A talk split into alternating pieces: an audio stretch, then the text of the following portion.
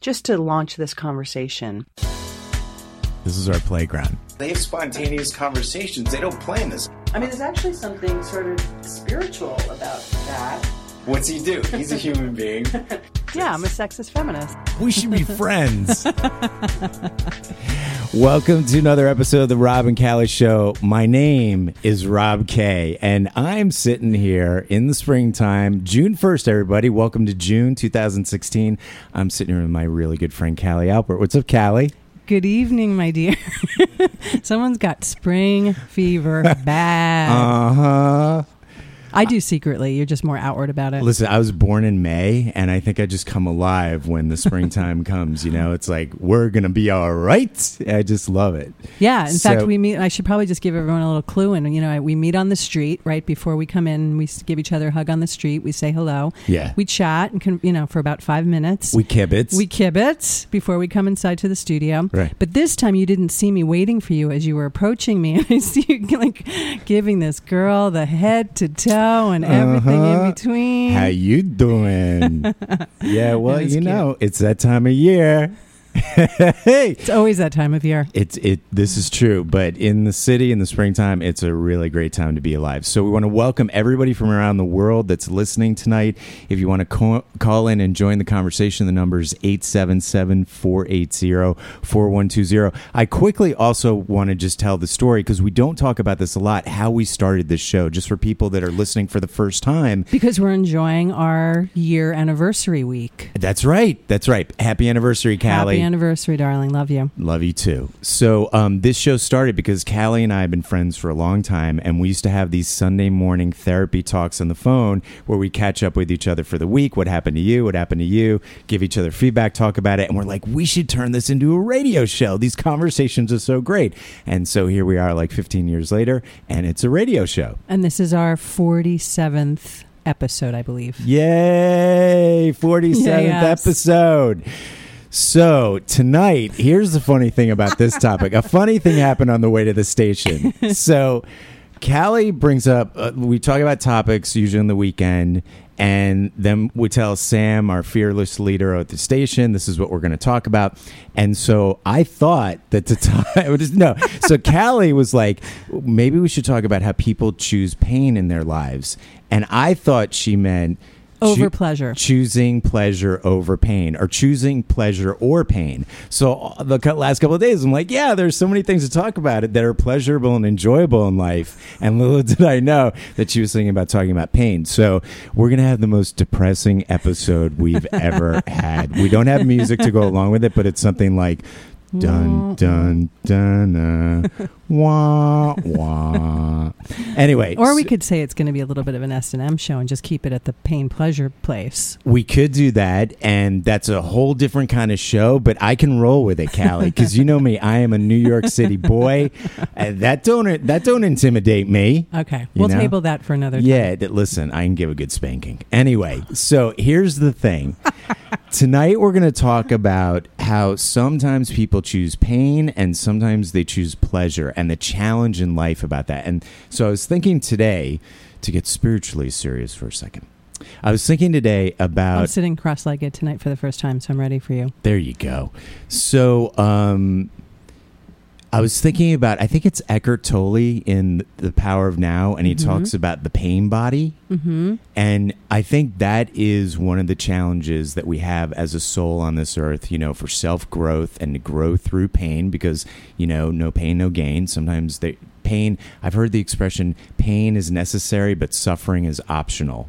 Ooh, I like that. So he talks about the pain body, and I don't remember exactly what he said because I read that book a while ago, but I think that that's part of the challenge and the work that I've done in life, where whether it was karma in past lives, whether it was childhood stuff or just life stuff, I think we all have a certain amount of pain, our baggage, whatever, and it's our job to kind of sift through it, sort through it, work it out, process it, and, get it out so that we can, what I call, clear space for love and abundance to have a home. And that's the work, just to keep getting rid of the negative. And so when we talk about choosing pleasure or pain, or choosing pain or pleasure, I think it's really about the fact that we have the choice. And for a long time when I was young, I thought I had bad luck. I thought life sucked. I thought, I had a really tough life so far. Things never work out for me. I had these negative thoughts. I had that belief system that I was a victim of the world. And then I realized that I could control my thinking and I could choose different thoughts and I could choose different people in my life. Yeah. And I could go where it was warm and I could have a really enjoyable life different than what I experienced before. So for me, it's about practicing those positive choices. And that's exactly the crux of what brought this topic to mind for me recently, is I have a good amount of people around me that are continuing to choose pain over pleasure, whether it's, and I'm just thinking of a few faces and friends that are all, going through my brain at the same time, that are either staying in relationships for way too long or going back to relationships that don't make them happy. People that I've been hearing them talk for decades about relationships that they want to extricate themselves from and finally are all these years later. I'm thinking of a friend who has been in a job that has made her miserable for way too many years that she's finally just gotten herself out of. Somebody else that has vices that they keep sort of revisiting that they finally just sort of stopped. And so it just begs the question, why? What is that about us that continues to perpetuate things that don't bring us joy? Because it seems so easy and rational, and yet it's not. And then the truth, if I'm going to do the deep dive here, is once I got done thinking about everybody else and wondering about them, I thought, well, wow, I have, why am I spending so much time figuring out everybody else's stuff? Maybe I need to look at my stuff. Maybe I need to look at why I'm perpetuating my patterns and why I'm pulling certain people and situations into my life still. And so really, that becomes because everybody else is a mirror. But bottom line is, I think that we're here on this planet, like you said, to work our stuff out and to come with whatever storylines that we have the ability to rewrite. If you're into the whole karmic sort of explanation for why we're here, and or even not, just because you want to fix your stuff and maybe die happier than you were when you were in your 20s or whatever it may be for you, but I also think that it's fascinating and sad, not to put sort of judgments on adjectives to all of this, but the fact that we as humans are so capable of going back to what's negative or painful for us because it's familiar and safe. It's a fascinating concept to me. And again, I have to look at myself and I'm thinking really probably in romantic relationships is where I have done it, but I've done it also professionally and financially and lots of different aspects of my life. So I don't have an answer yet, but I do think it's interesting that this is a very pervasive thing.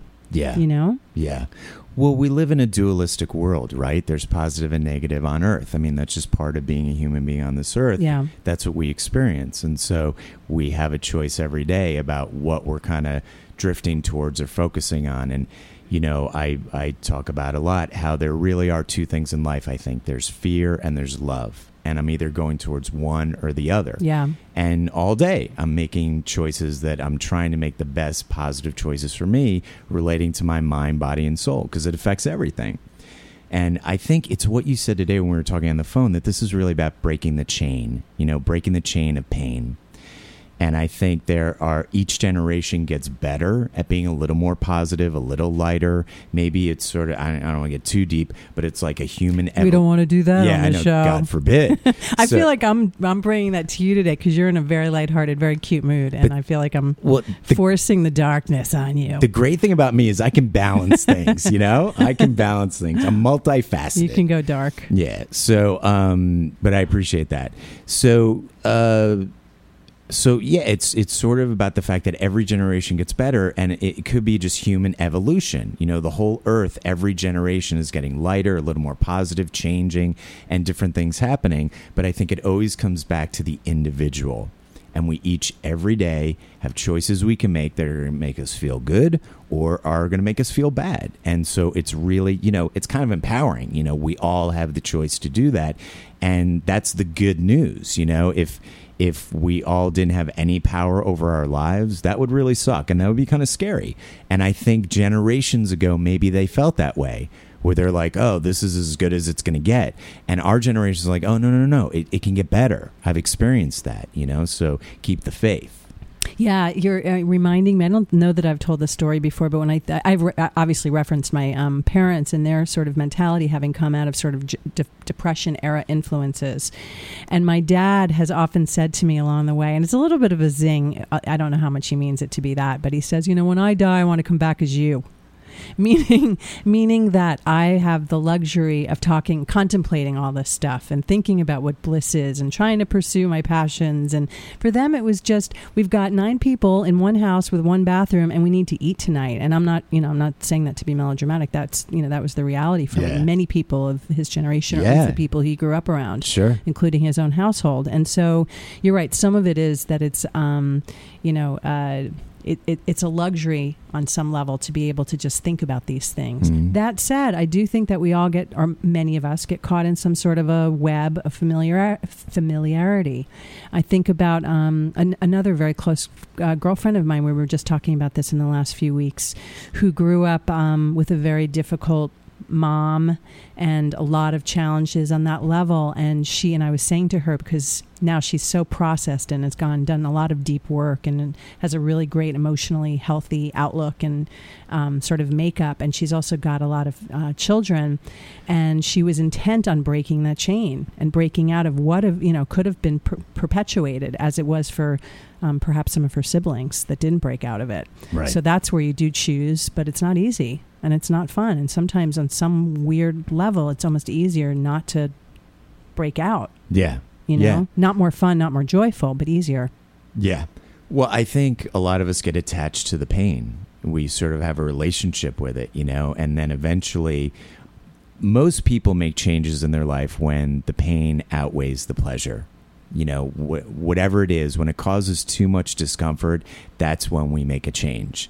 And so that's when I've usually made changes in my life. Yeah, it's like a bottom out thing, regardless of in what capacity, right? Yeah. So it's like, you know, even though, you know, I you know, I've done a lot of work to where I can, you know, laugh on the air and things like that. Yes, you have. And at the same time, it's like, you know, I still can get into a mood where, you know, I'm like, you know, hello, darkness, my old friend, you know, that sort of thing. And it's like, all right, here I am feeling sorry for myself, or, you know, reminiscing about something that happened 20 years ago. You know, let me go do something that's going to change the subject and get back to feeling better, you know, or feeling somewhat good. Have you ever gone through the deprivation thing where you deprive yourself of certain things? Oh, yeah, you know, like I've caught myself over the years. I try not to do this anymore, and I didn't realize it was a thing. It took a while for me to even really hold up a sort of a mirror and realize that it's what I was doing. But I would, so you're looking for something. What do you, he's looking around for something. So there have been times, I talked to a friend of mine about this recently who also had a similar issue, which is that she wouldn't like throw away socks or underwear that had holes. She wouldn't buy herself things that were broken, you know, repair things that were broken. She often would... Do we have to go to a break? Okay. She often would, you know, not like upgrade something in her house that she wanted to because she was always putting it off. We'll continue that thought in a second, right? We're going to go to break. First, I'm going to invite everybody, if you'd like to call us after the break, to call us at 877-480-4120. We'll be right back.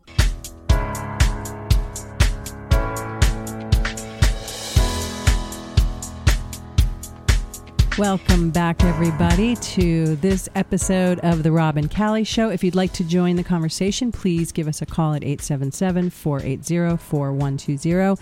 We are talking about picking pain over picking pleasure, and we're going to be talking about picking pleasure over picking pain. We're talking about both. Rob and I interpreted the name of the sort of the topic in very different ways, which is kind of cool. We did. So now we have a really colorful episode. Lots of different things to talk about. And a few technical difficulties. Just a couple of glitches here and there. I got a little thrown off there. Thank you for standing by with us, everybody. That happens once in a while on the show, but that's what makes it really live and spontaneous, is you never know what's going to happen on the Rob and Callie Show. They always say that when someone's doing something live. That's what happens on live TV. That's what happens on live radio. It's the greatest excuse for everything. I know. It's wonderful. So what happened, everybody, just to let them know, is I forgot some paperwork for the show, and I was running around the station looking for it, and I thought Callie would just keep talking. She's like, what are you doing? So we are back. So we were talking about the idea of, this is a maybe a lesser version of kind of choosing pain over pleasure, but when you deprive yourself of things, you know, the example I was using is where you don't throw away socks that have holes in them. That's kind of a weird example. But when I started talking to some friends about this and realized that we shared some of these characteristics, that it was a thing. Yeah. You know? Yeah. Or not, like, I just went out yesterday and I'm thinking I shouldn't be spending the money for X, Y, and Z, but I went and bought like some new curtains for my bedroom and some new throw pillows or whatever it was.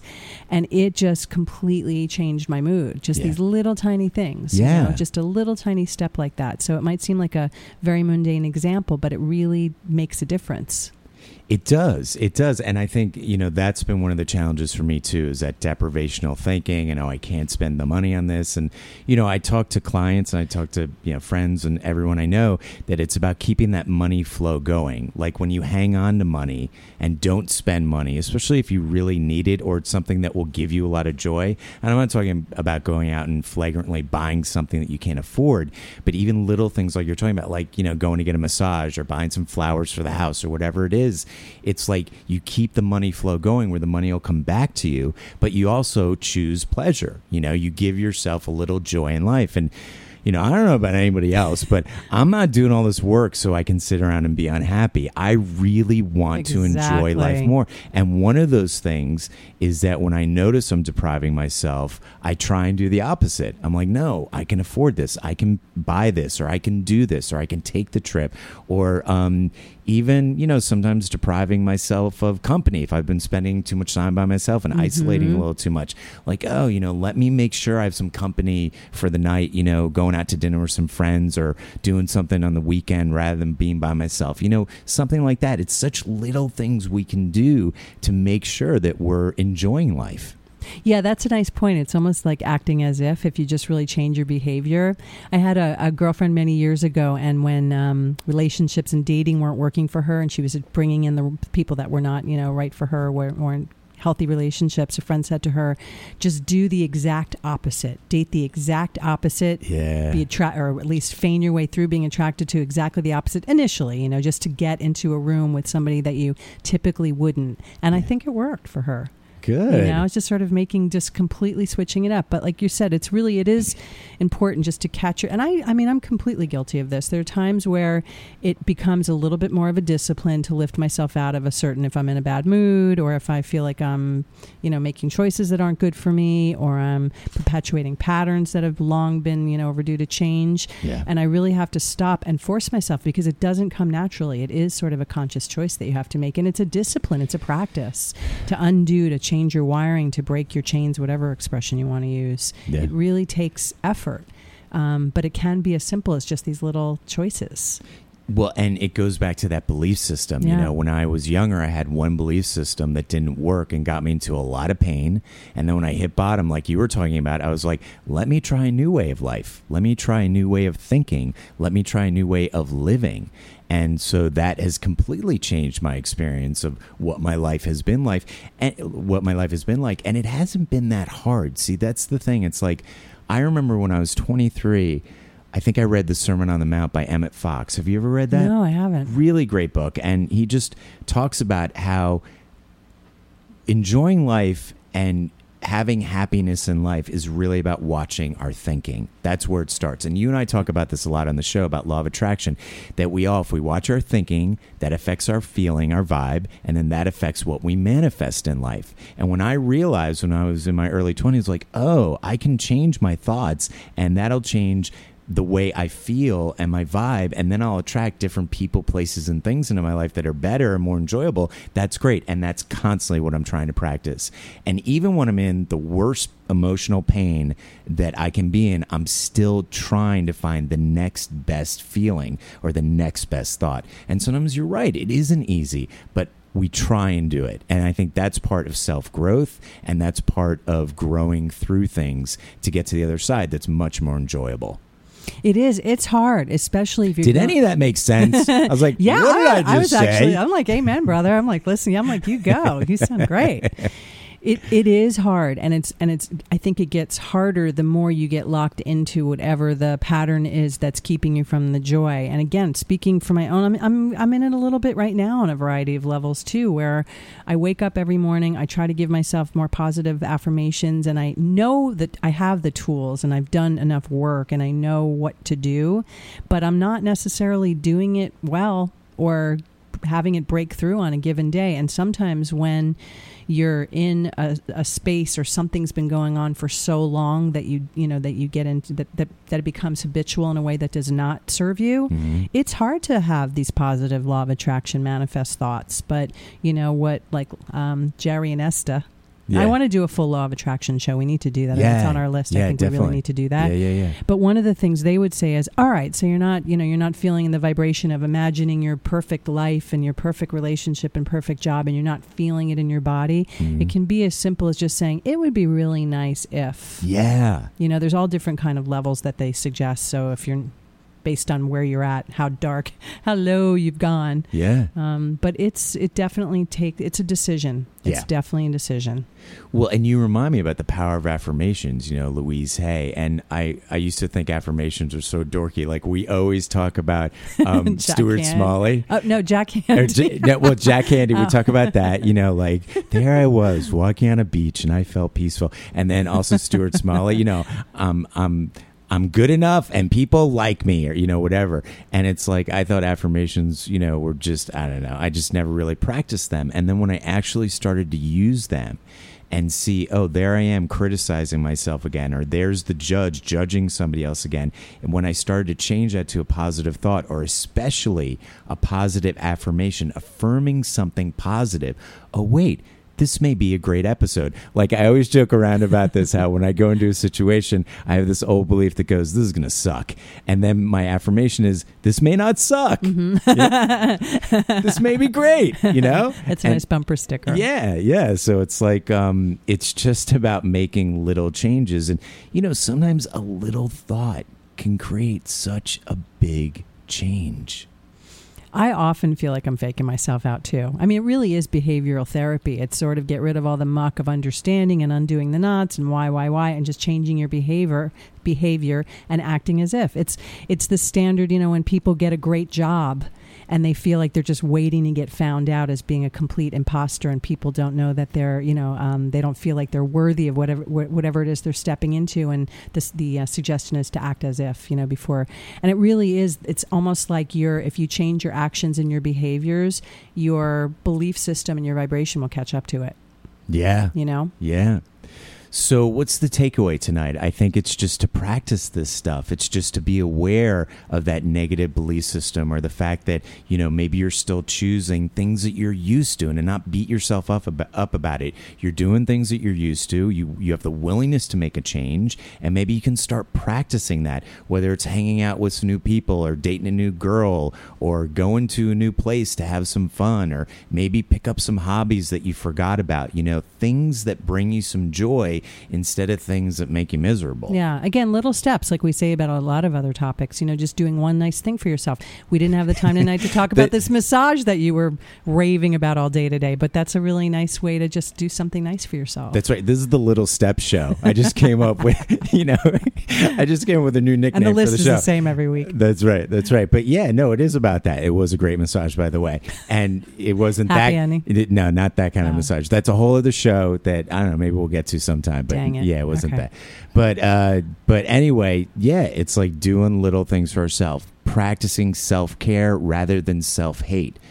Be aware of when you're beating yourself up, and stop yourself and be like, whoa, I don't need to do that. I'm coaching myself. I'm parenting myself. I'm a good friend to myself. Let me do something nice for myself, And also to step into it, like you alluded to earlier, it's really not that scary. Sometimes as soon as you give yourself permission to feel the joy, you realize that there's a lot of time where, you would have liked to have done it earlier. It's really not that scary, and it's not that hard. Sometimes it's not as disorienting as we think it's going to be.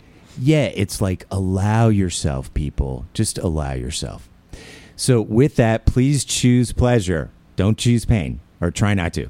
Anyway, with that, this is the end of another episode of the Rob and Callie Show. Always a pleasure to do a show with you, Callie.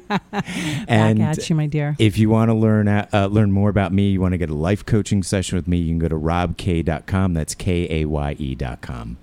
And do we talk about checking us out on Facebook, Twitter? Yeah, we're all over the place. Social media, The Rob and Callie Show.